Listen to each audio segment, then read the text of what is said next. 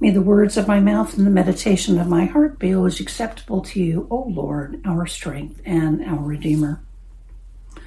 Today is the first Sunday in Advent, and the word Advent literally means arrival, a time of waiting and, and of expectation. But let's just be honest with each other here. We've already been in a state of perpetual waiting for the last nine months. And it hasn't always been easy or a good place to be. I remember my last semi normal uh, day, and that was March 11th. We were waiting for my son to get home safely from Europe before everything shut down. Shortly after that, the church's doors shut and we went to online services only, and we waited until it was safe enough to meet again, though mainly outdoors, staying six feet apart and wearing masks. We've waited in lines to get into grocery stores to buy toilet paper, and we wait on the phone to get through to a real person who can help us with just about anything. Kids and teachers wait to go back to school. We've waited to hear from doctors if our loved ones will be okay. We wait for a vaccine. And we've even had to wait to bury those who have died in this time of COVID. We've waited in lines to sign up for unemployment, desperate for help. And we wait in lines for hours to get COVID testing. And then we wait to hear the results. And in Dallas the other day, 29,000 or more people waited in lines to get a box of food. Uh, just yesterday, a two mile long line in Phoenix to get food. These long food lines are happening all around the country. This year, we know a whole lot more about waiting and hoping that things will get better. And perhaps, if we're honest, wondering where God is in all of this. And asking that perhaps now might be a good time for a miracle or two. And today, the prophet Isaiah is asking some of the same questions Oh, that you would tear open the heavens and come down, lamenting the continuing silence of God in the face of the Israelites' despair. And the psalmist pleads, Restore us, O God. Let your face shine that we may be saved. And Jesus speaking of days of suffering and the sun darkening and the moon not shining or giving us light. And usually I would gloss over these readings and I think about Advent wreaths and mangers and babies. But the readings really speak to the world we're living in right now, and I can't overlook that in my rush to the manger. And so this year, we enter into Advent in lamentation for our losses and for our pain, absolutely knowing what it is to be bereft and to be scared. And perhaps that's our Advent gift to be able to acknowledge and to tell the truth about those losses and our pain, not to gloss it over. It's real and it's hurt. So, this Advent, as we wait for God, we, like Isaiah, remind God that we are all your people, waiting in expectation and in hope.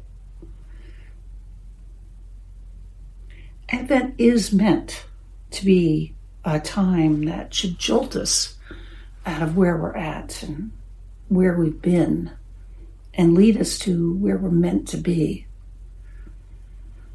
Rabbi Sacks writes that faith is not an acceptance of status quo. Faith is a protest against the world that is, in the name of a world that is not yet, but ought to be.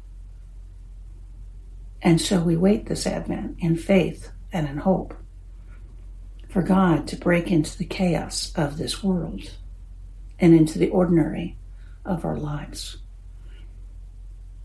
Hope is being born in the promise of this Advent.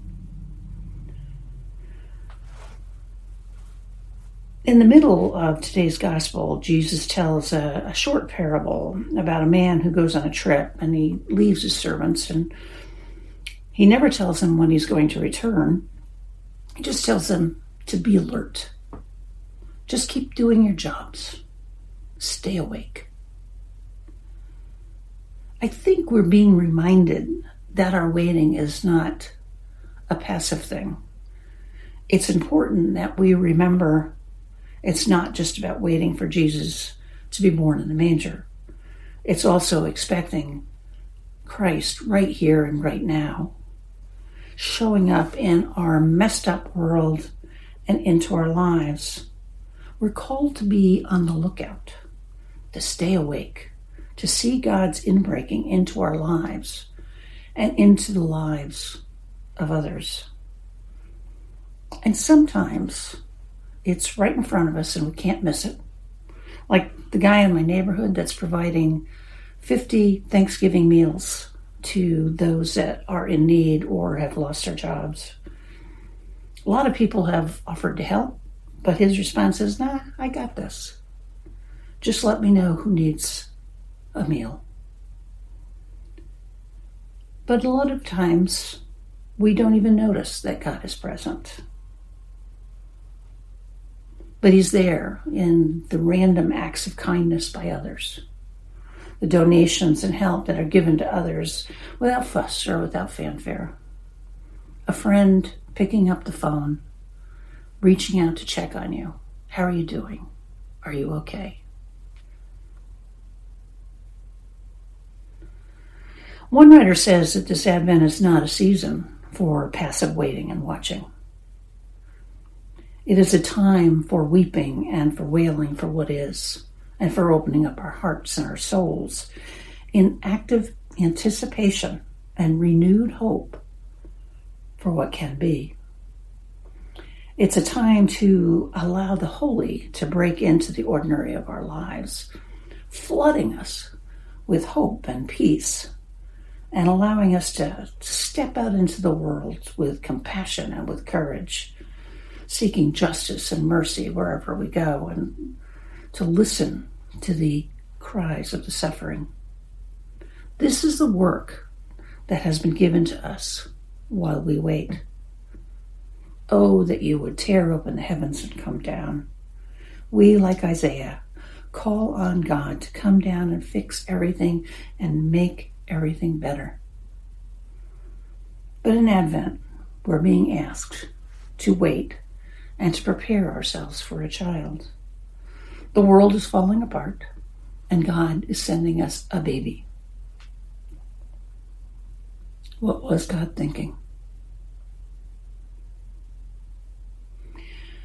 But Frederick Buechner describes the incarnation as, as kind of a scandal, one that requires us to ponder the unpredictability of God. Those who believe in God can never, in a way, be sure of Him again. Once they have seen Him in a stable, they can never be sure where He will appear, or to what lengths He will go, or what ludicrous depths of self humiliation He will descend in His wild pursuit of humankind. If holiness and the awful power and majesty of God were present in this least auspicious of all events, this birth of a peasant's child, then there is no place or no time so lowly or so earthbound that holiness cannot be present there too. Let us hold on to these words, knowing that the holy can be found all around us if we just keep awake, keep alert, and watch. And so we pray and we stick together, staying six feet apart, wearing our masks. We love one another. We wait in hope and expectation.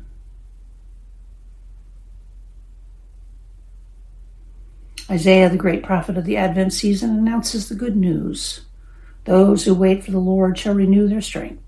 They shall mount up with wings like eagles. They shall run and not be weary. They shall run and not be faint. And so we wait. Amen.